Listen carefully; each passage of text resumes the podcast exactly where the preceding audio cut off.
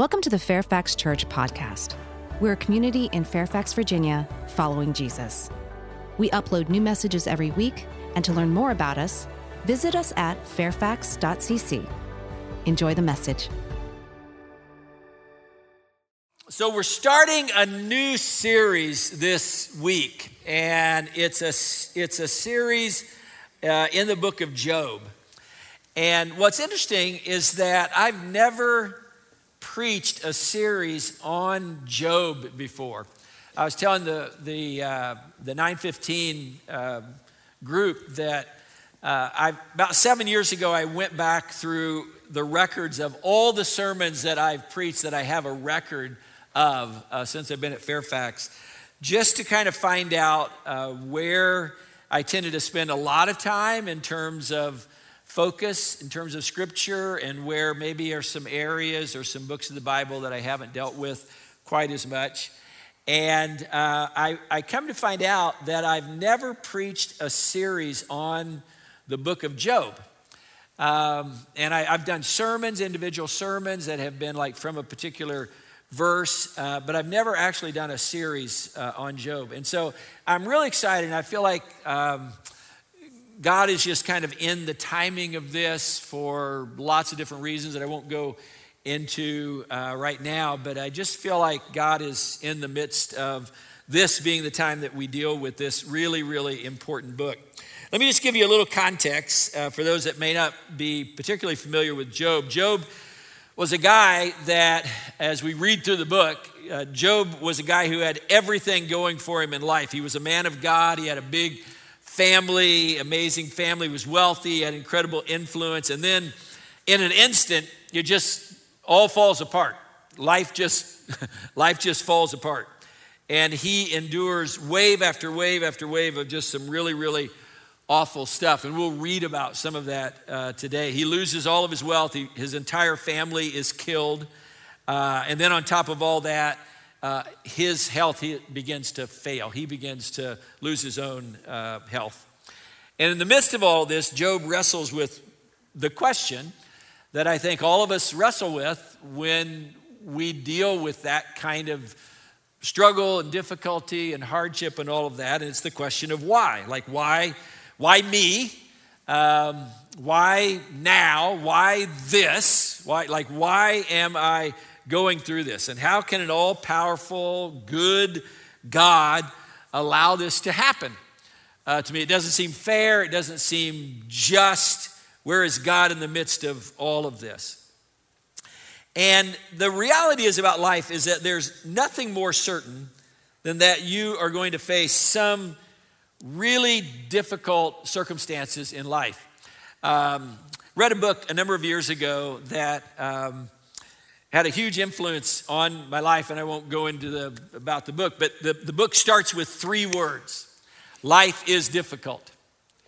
And the premise, really, of everything else in the book is that if you don't begin with the premise that life is difficult, then you will always live a life of being kind of surprised and disenchanted, or, or feel like when stuff goes wrong, like if you have the premise that life is easy, then when life gets difficult, you think that something's wrong.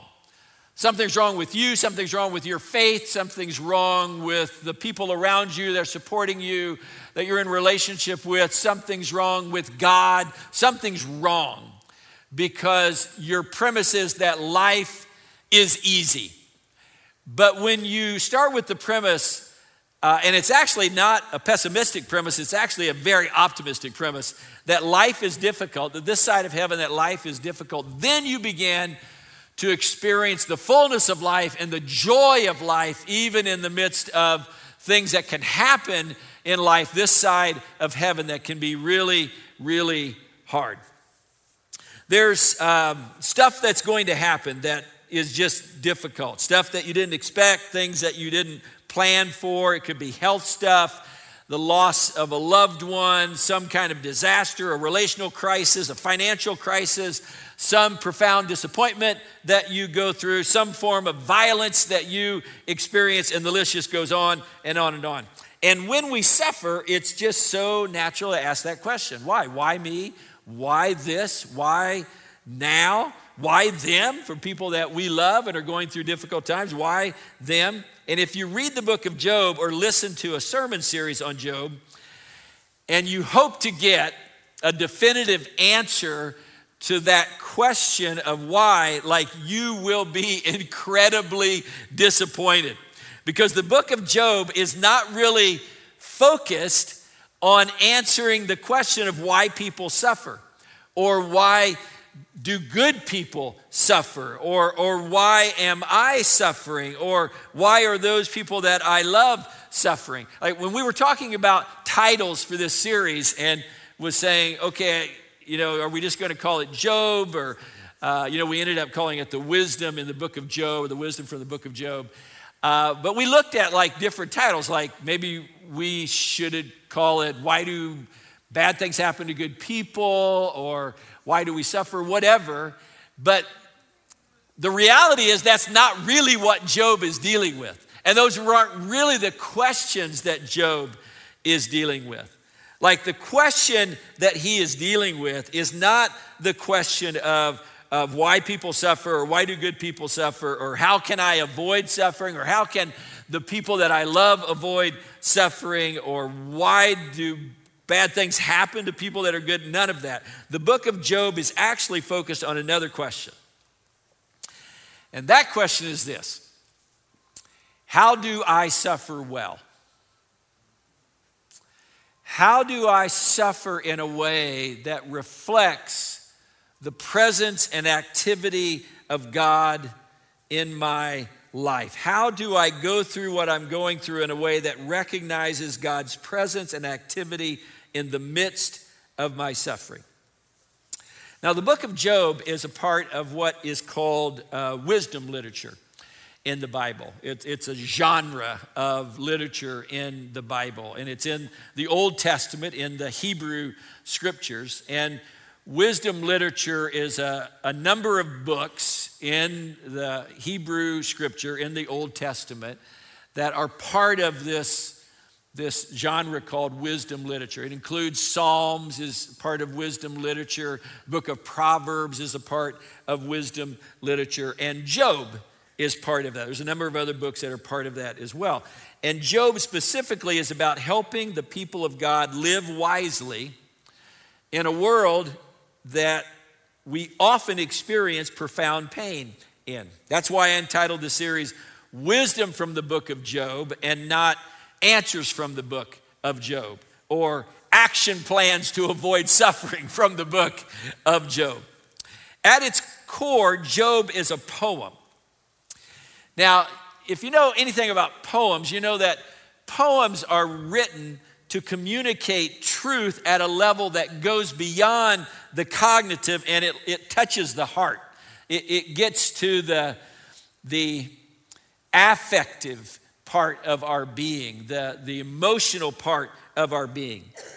Uh, people sometimes argue about whether Job like was a historical figure or not. There's been like all kinds of conversations about that and commentators talking about is he a historical figure or not. Or they argue about whether the story of Job is literal or whether it's more of a parable that's being told, and people will argue about that. The reality is that it, it doesn't matter. Like, it really doesn't matter where you kind of come out in terms of that. The book of Job is a poem that invites us to find wisdom in the midst of our own painful and confusing circumstances. And rather than providing simplistic answers, which is oftentimes what we provide or hear when we're going through difficult times, the book of Job actually enters into our pain. It enters into our anger. It enters into our questions. It enters into our doubts. And it invites us to trust the God who weeps with those who weeps, who weep, and the God who is able to redeem, if we allow him to, is able to redeem absolutely anything. Now, Job consists of three main dialogues. There's the dialogue that we're going to take a look at today, and that's at the very beginning of chapter one. It's the dialogue, this dialogue that takes place between God and Satan. And then the second dialogue, and this dialogue actually runs for most of the book. If you, if you look at the book of Job and you look at these three dialogues, you realize that the second dialogue is the one that like takes the whole book, and it's the dialogue between Job and his friends. And I, I put friends in air quotes because Job's friends are the worst possible friends in the history of the world. They are awful friends.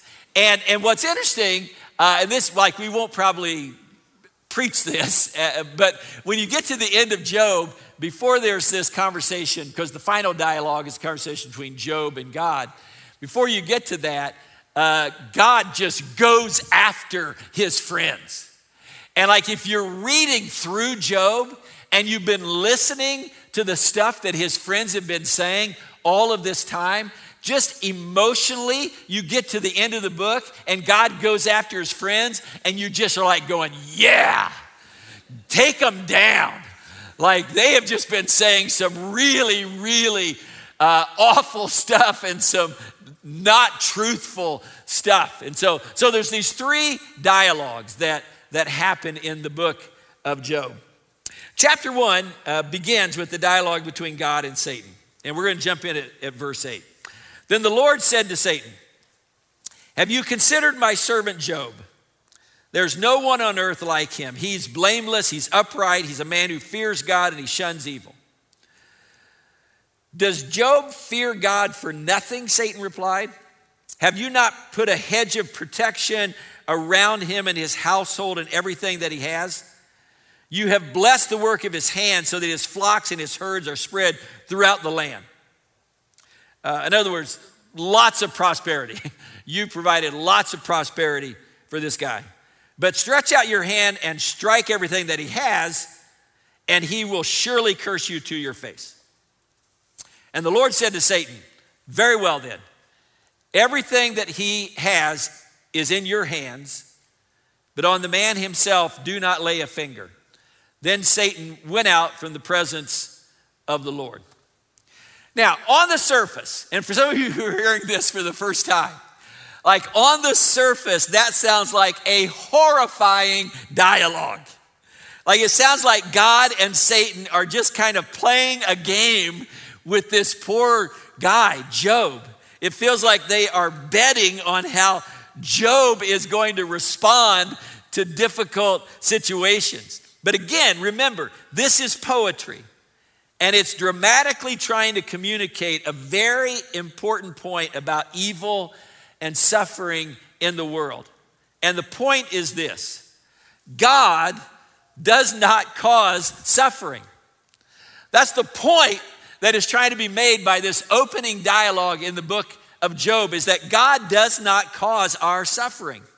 None of this suffering that we read about in Job is God's idea. This is all Satan's idea. It's Satan, Satan's idea that all of these bad things would happen to Job. It's his perverted, creative mindset that's coming up with all of these things and inflicting all of these things. God is not the causational agent for any of the suffering that we read about in Job. Satan is the one causing all of this. He is the causational agent for every awful thing that happens in Job. And that's such an important point. Because God is not the one who causes us to experience hurt or pain or death or loss or violence just to see how we will respond. God doesn't say, I want to see how Rod responds to getting stage four lung cancer. So I'm going to give Rod stage four lung cancer just to see how Rod will respond to it. All of the suffering, all of the pain, all of the hard stuff that we go through is ultimately the result of sin. We've talked about that before. It's either the result of our sin, like we do something stupid, and then there's painful consequences that we experience because we do something stupid, or because of the sin of someone else. Someone else does something stupid, and then we pay the price for the stupid thing that they do, or we sacrificially are trying to respond to the sinful thing or the, the stupid thing that they have done, and that inflicts pain on us. Or it's because we just live in a broken, sinful world that is not the world, according to Scripture, that God created when He created it in the garden. And it's not the world that it will be when Christ comes back in all of His fullness. It's one of those three things that all of the suffering that we that we experience is is because ultimately of sin. Either our sin, someone else's sin, or just the fact that we live in a broken, sinful world. That is not the way that God created it to be.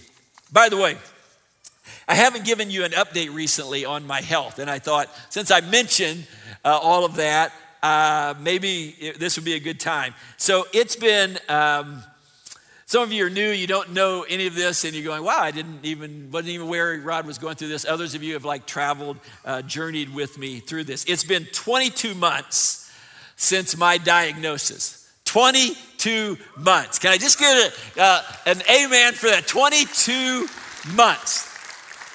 Still here, still here, 22 months. And I just got all of my uh, most recent scans back. So I get scanned all the time. And it's this cycle uh, that they go through. And so uh, I get an MRI brain scan, I get a CAT scan, I get a bone, full body bone scan. And then they do a blood test that measures the presence of cancer in your body. And the most recent uh, scans and blood tests and all of that, the most recent ones have come back all clear. They're, yeah. So at this, at this time, there is no evidence of any cancerous activity at all in my body. God continues to heal my body, and, um, and I give him praise for that and glory for that and celebrate that and um, want to testify to it and, uh, and want to continue to thank you for your prayers. I know so many of you pray for me on a daily basis, on a regular basis, and I so covet those prayers and pray that you would continue to, to pray uh, and to kind of walk with me through this journey. So thank you, thank you, thank you for all of that. Now, not only does God not cause our suffering, God's mission is actually to eradicate suffering, like to ultimately eradicate suffering.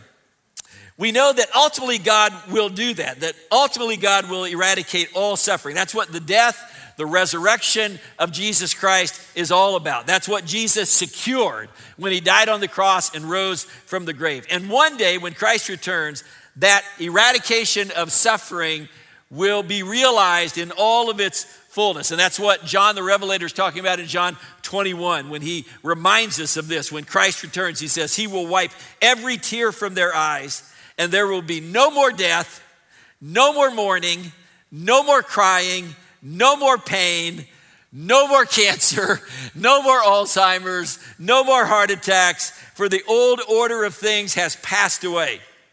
He who was seated on the throne said, I am making everything new.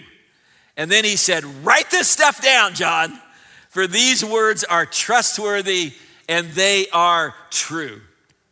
So, in the meantime, like that's that's where all of this is headed that, that, that God's ultimate mission is that all of this pain and suffering and hurt and all of that will one day ultimately be completely and totally eradicated. So, what about in the meantime? And what about us in the meantime? And what is our responsibility in the meantime as we live in this broken, sinful world? What's the responsibility of those who are a part of this mission that Jesus is on?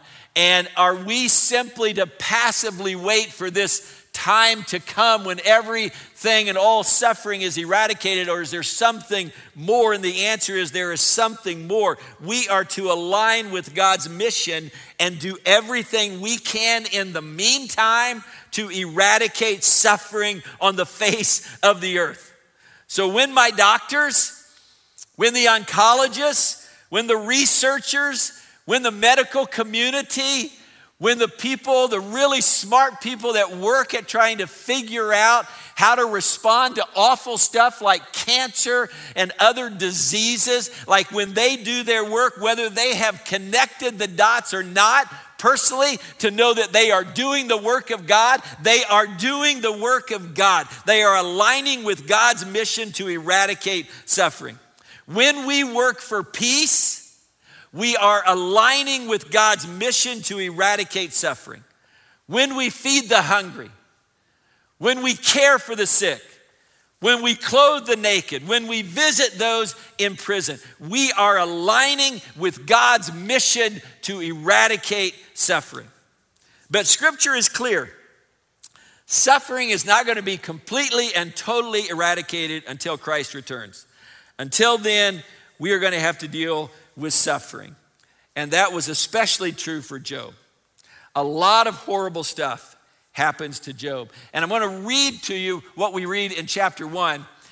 And it's just the first wave of what happens to him. But it is incredibly painful. Starting in verse 13. One day, when Job's sons and daughters were feasting and drinking wine at the oldest brother's house, a messenger came to Job and said, The oxen were plowing and the donkeys were grazing nearby, and the Sabaeans attacked and carried them off.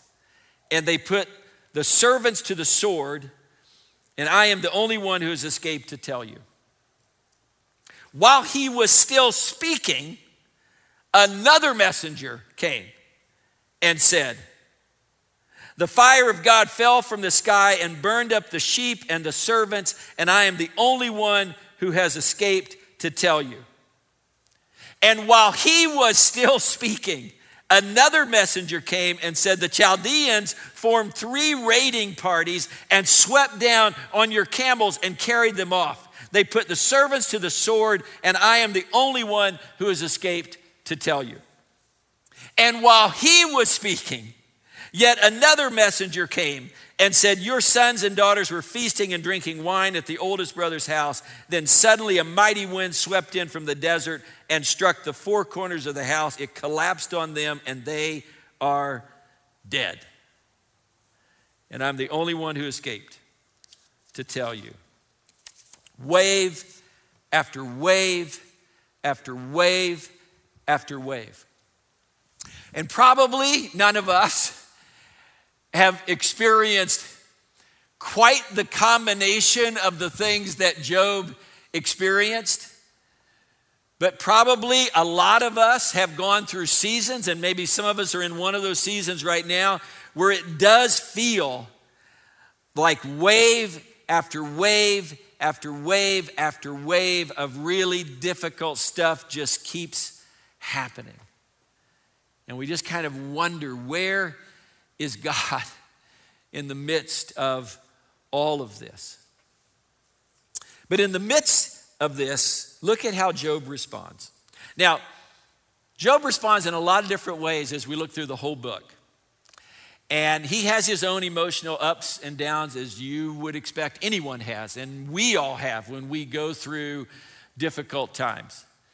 But he keeps coming back, in essence, to this, and he says it in different ways throughout the book. But here in chapter one, this is how it says At this, Job got up and tore his robe and shaved his head. Then he fell to the ground in worship. And he said, Naked I came from my mother's womb, and naked I will depart. The Lord gave, and the Lord has taken away. May the name of the Lord be praised. In all this, Job did not sin by charging God with wrongdoing. So, through it all, Job never turns his back on God. He never denounces God. He never distances himself from God. He keeps engaging. He keeps communicating with God. He keeps worshiping God. Now, there are three things I want to highlight from Job's response today. One is this lamenting, grieving is an act of deep faith. Lamenting, grieving is an act of deep faith. I want you to notice that, that when Job gets this wave of awful news about everything that has happened to his family and to everything that he has and all of his losses and all of that, immediately Job tears his robes and he falls to the ground and he cries out in pain to God. He grieves in the midst of his pain grieving, or what the scripture often refers to as lamenting. It's all these psalms of lament that we read about in the book of Psalms, where David gives these, these songs of grieving and of loss and of pain, these psalms of lament, lamenting our situation, grieving our situation.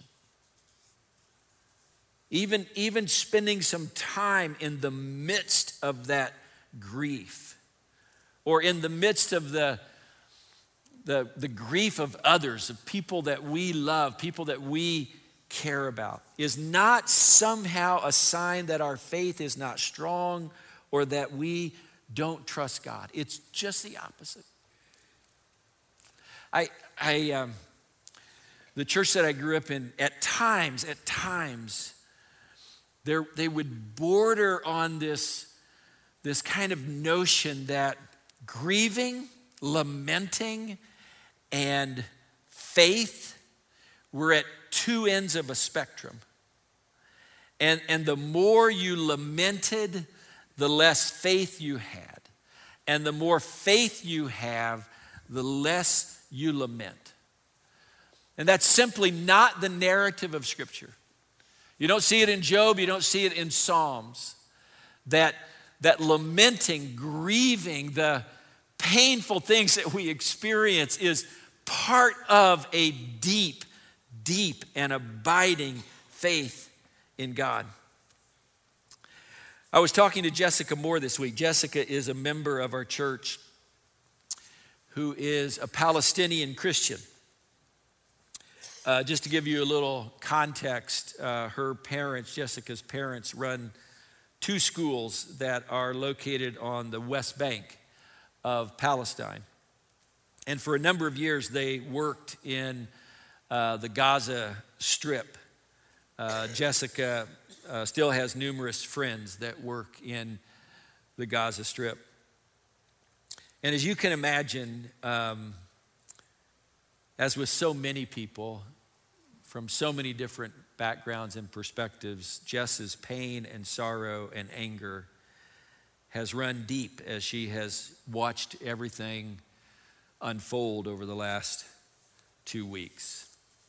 Just as there has been deep pain on the part of Jewish families who have experienced incredible loss and deep pain on the part of Muslim families that have experienced incredible loss. There's deep pain on the part of Christian Palestinians that have experienced profound and deep loss in the midst of all of this. And Jessica wrote um, a psalm of lament that she shared with me, and I, I was so moved by it that I said, Would, it, would you allow me, would you trust me um, to share this with the congregation? And she said, Yes, absolutely.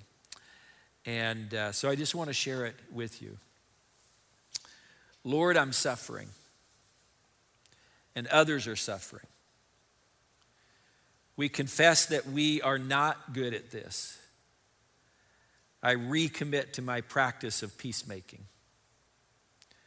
You are suffering. You feel the pain of every human, every mother, every daughter, every father, every son, every child. No human experience is outside you. No human narrative is foreign, is distant, is other.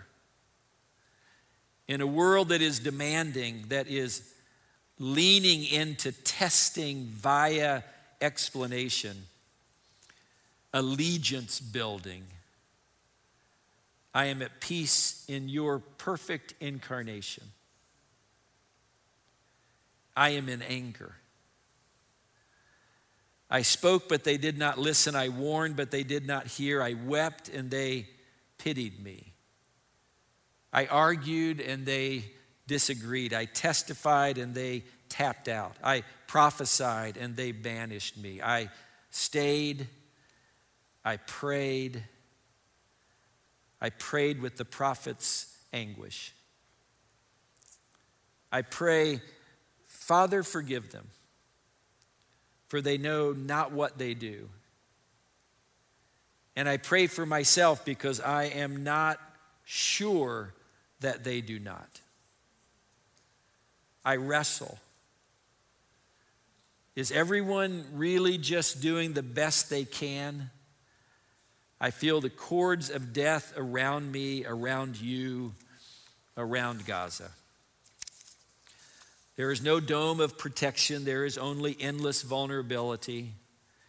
If pain is an ocean, we are drowning. If hope is a beating heart, my God, my God, my mouth is a desert you see.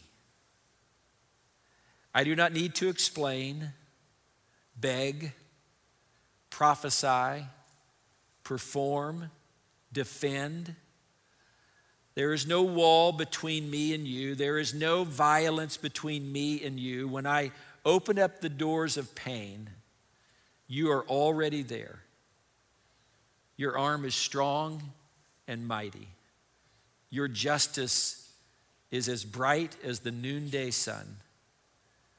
You can shake the walls of prisons. You can make the blind to see.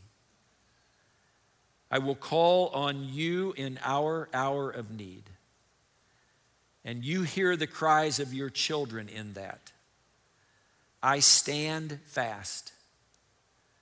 I call on you and I do what I can here on earth. It will not be enough. Your eyes are on them all the hospitals, the wounded, the mourning, the hostages, the children. I will watch with you.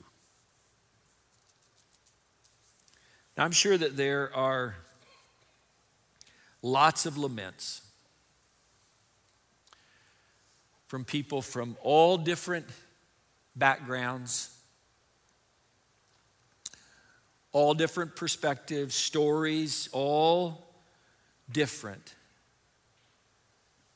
But people who are suffering incredible loss in the midst of this terrible, terrible situation in which no one ultimately wins. To lament is not a sign of weak faith. To lament, to grieve is a sign of strong faith. It's a sign that in the midst of our pain, we choose to stay connected to God. We choose to continue to communicate with God. We choose to continue to stay in relationship with Him. Second thing is this God is at work in the midst of our suffering. Notice that the very thing that Satan wanted to prove by bringing suffering into Job's life is the opposite of actually what happened. Like Job was bringing, uh, or God, uh, Satan was bringing suffering and evil into Job's life to get Job to do what? To get Job to curse God to get Job to discredit himself and his faith, to, to get Job to discredit God and his love. Like that was the agenda of Satan in bringing about all of this suffering and all of this pain. But just the opposite happens. In the end, Job says, and we read this several chapters later, Job says, Though he slays me, yet will I hope in him. And now here we are, thousands of years later, from when all of this was written down, when all of this was passed down from generation to generation as a part of oral tradition, and we are still talking about Job. We are still learning from Job. Satan got just the opposite of what he wanted. Now, here's the thing, and this is really, really important for us to understand that recognizing that God is at work is very different than saying, This is why this happened. Recognizing that God is at work in the midst of awful things is very different than saying, This is the reason these awful things happened. Job, it's interesting, Job never finds out about this dialogue that takes place at the beginning of the book between God and Satan. He never finds out about that dialogue. He never has any idea that, that dialogue goes on. In fact, to the very end, Job and his friends all thought that God was the one who caused all of this to happen. That's why Job says, though he slay me, talking about God. Job still thinks, when he gets to the end of the book, he still thinks God is the one who is causing all of this, that God is the one who's initiated all of this. And here's what's interesting God never corrects Job or feels the need to explain why all this is happening. Now, you would think, because we look at it through our eyes, you would think that when you get to this end of this discourse, and Job, throughout this whole thing, has said all these things, functioned all this way, believing that God is the one who has been the causational agent behind the suffering that he's going through. That the first thing that God would do is say, Hey, Job, I need to clear something up with you. Like, I'm not the one who has caused this. Like, this is not how I function. This is not what I do. This is not how I relate to the people that I've created. But that is not what God does. God never goes down that path. He never addresses the, he never feels the need to explain why all this is happening. And it's a good reminder to us that we should not become preoccupied with figuring out the why of our own suffering or the suffering of others. Sometimes really well meaning followers of Jesus. People that love Jesus, trust in Jesus, in the midst of really difficult situations, say some things that are well intentioned, well meaning, but really end up causing a lot of confusion and a lot of pain. Things like, you're going through this because God is wanting to teach you something. Like there's something that you haven't gotten yet. And the reason you're going through this is so you can get what you haven't gotten yet. And the reason you're going through this is so God can teach you whatever it is that is. Or the reason you're going through this is to draw you closer to God. Or the reason that you're going through this is to humble you. Or the reason you're going through this is to reorder your priorities. And what's interesting is that sometimes it's not other people that we say that to, we say that to ourselves. We go through a difficult time and, and we say, well, there, there must be something that I just haven't gotten yet that God is uh, allowing this to happen so that I can finally get that.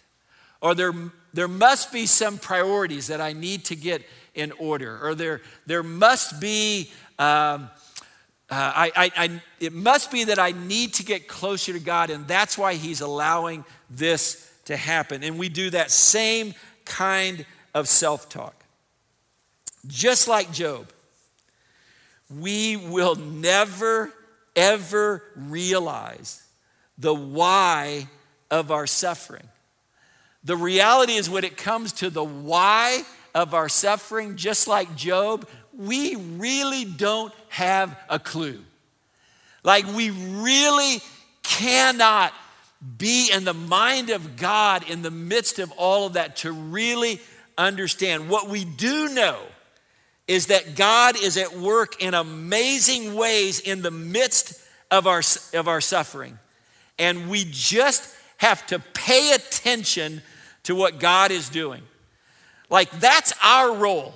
In the midst of difficult times, in the midst of hard times, it's just to, it's not to try to figure out, oh, this is why it's happening. Oh, this is why I experience this. No, it's just to say, God, I know that you are at work.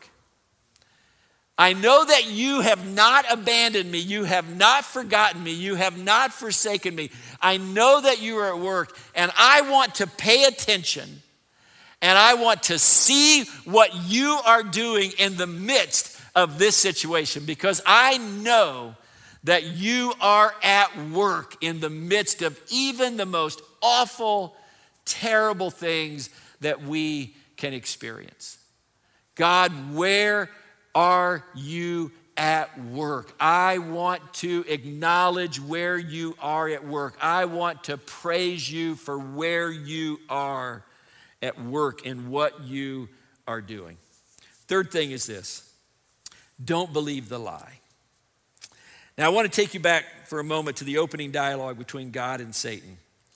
God tells Satan that Job lives the kind of life that he's living because he fears God, or really the, the Hebrew there that's used is really connotating love. That, that God is saying to Satan, the reason Job functions the way he functions is he loves me. it's a response of his love for me. And what Satan responds and says, no, no, no, he doesn't, he doesn't love you. He, he just loves what you do for him. Like he's in love with what you do for him. He's in love with what you provide for him. He's not in love with you. Now, what Satan is saying about Job isn't true about Job, but sometimes it is true about us. Satan is like the, the king of, of the half truth. And, and there is some like half truth in all of this because sometimes it's true about us. Have you ever had someone pursue you or treat you nice or be loving towards you in some way? And then you realize that the only reason that they're doing that is to get something from you. Like they're looking for a job or they're looking for some kind of advancement, or they're looking for you to support them financially in some way, uh, or for you to have sex with them, or whatever the situation is. And when they don't get what they want, they're gone. When they don't get what they want, they're no longer as loving as they were before. And sometimes we're like that with God. Like we love God more for what God can do for us rather than loving God just because of who He is. That's why suffering always brings to the surface the true nature of our love for God. Because just like with Job, when we suffer, a lot of stuff gets stripped away and we're just left with God. And we can sing about that. You know, all I need is you, Jesus. All I need is you. But it's not until all we have is Him. It's not until all of the rest kind of gets stripped away that we really begin to understand the character of our love for God.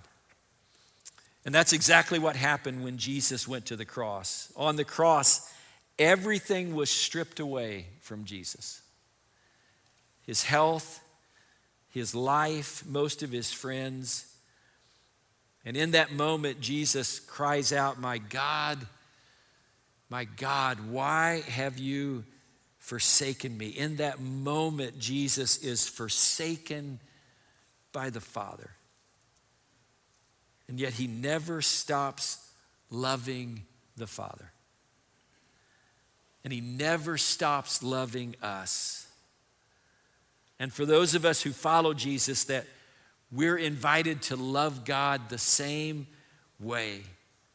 Not for what God can do for us, not for what God can give us, not for what God can provide for us, even though He can do so much and He can provide so much and He gives so much, but to love Him not because of all of that, but just for who God is. The God who loved us so much that He gave His life for us on a cross. In the Garden of Eden, Satan does the same thing that we see him doing in Job, except in reverse. Instead of coming to God and saying that Job doesn't really love you, Satan comes to Adam and Eve and says that God doesn't really love you. So in Job, Satan comes to God and says, Job doesn't really love you. And in the Garden of Eden, Satan goes to Adam and Eve and says, God doesn't really love you. He tells them that the reason God doesn't want them to eat from the tree of the knowledge of good and evil is not because God loves them and He's trying to protect them and He cares for them. It's because He doesn't love them. It's because He doesn't want them to be as powerful as Him. He doesn't want them to be like Him. It's because He's trying to exploit them and they believe His lie. In fact, everything that happens, all of the brokenness, all of the sin, all of it begins with Adam and Eve believing the lie of the serpent, believing that God really doesn't love them, really doesn't care for them, really isn't there for them. Sometimes when we suffer, we begin to wonder the same thing. We just begin to wonder does God, does God really love me?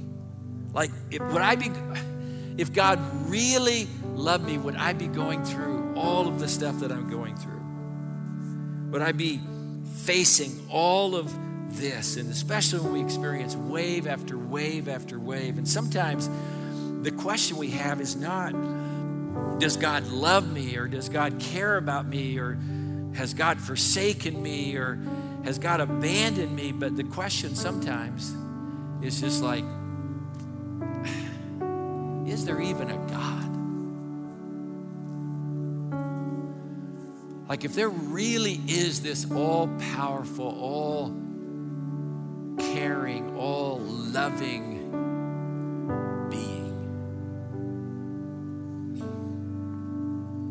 would I be going through the stuff that I'm going through? And the message of Job is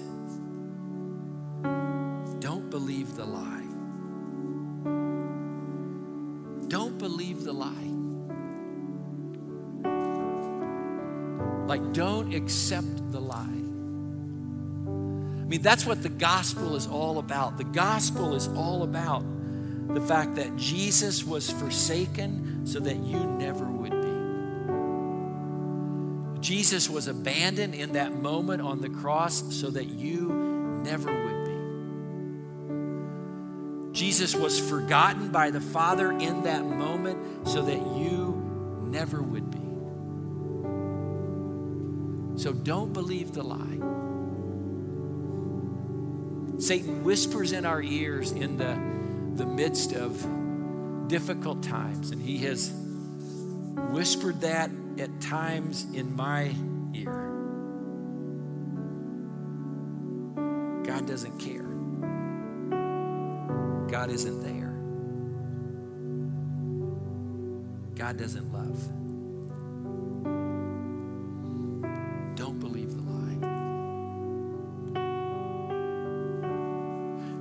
Person next to you and, and say that to them. Turn to them and say, Don't believe the lie. Okay, now turn to them and say, say it like you really mean it. Don't believe the lie.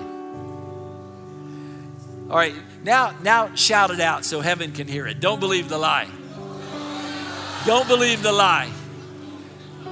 God, we, we confess to you that when we go through really hard things, that it raises all kinds of questions. And we can hear sermons and we can read scriptures and all of that, and it doesn't change the the pain, the questions, the hurt, all of, all of that. And Lord, we know in the midst of, of all of that, that the enemy comes and, and, and whispers the lies that can cause us to, to turn away from the only source the only one that can allow us to experience life and even joy in the midst of really difficult times. And so, Lord, I pray, I pray for two groups right now as we get ready to worship. I pray for those who have never known your love never really embraced your love and what you've done for them on the cross. And so there's no way to, to know your love and experience your love in the middle of difficult times because they've never known your love in their life. And I pray that even in this moment that they would say yes to you and your love and what you've done for them on the cross and accept you as Lord and Savior. And Lord, for those of us that are going through challenging times and it raises questions, Lord, I pray that we would we would not believe the lie. That we would recognize that that you experience all that you experience. The forsaking of the Father, the abandonment of the Father, all of that, so that we would never feel forsaken, we would never be abandoned, that we would always experience your love. And we pray this in the name of Christ. And all God's people said. Amen. Thank you so much for listening to the Fairfax Church podcast. You can find more messages like this on our YouTube channel at Fairfax Church or follow us here. If you were blessed by the message and resources provided, feel free to leave us a review.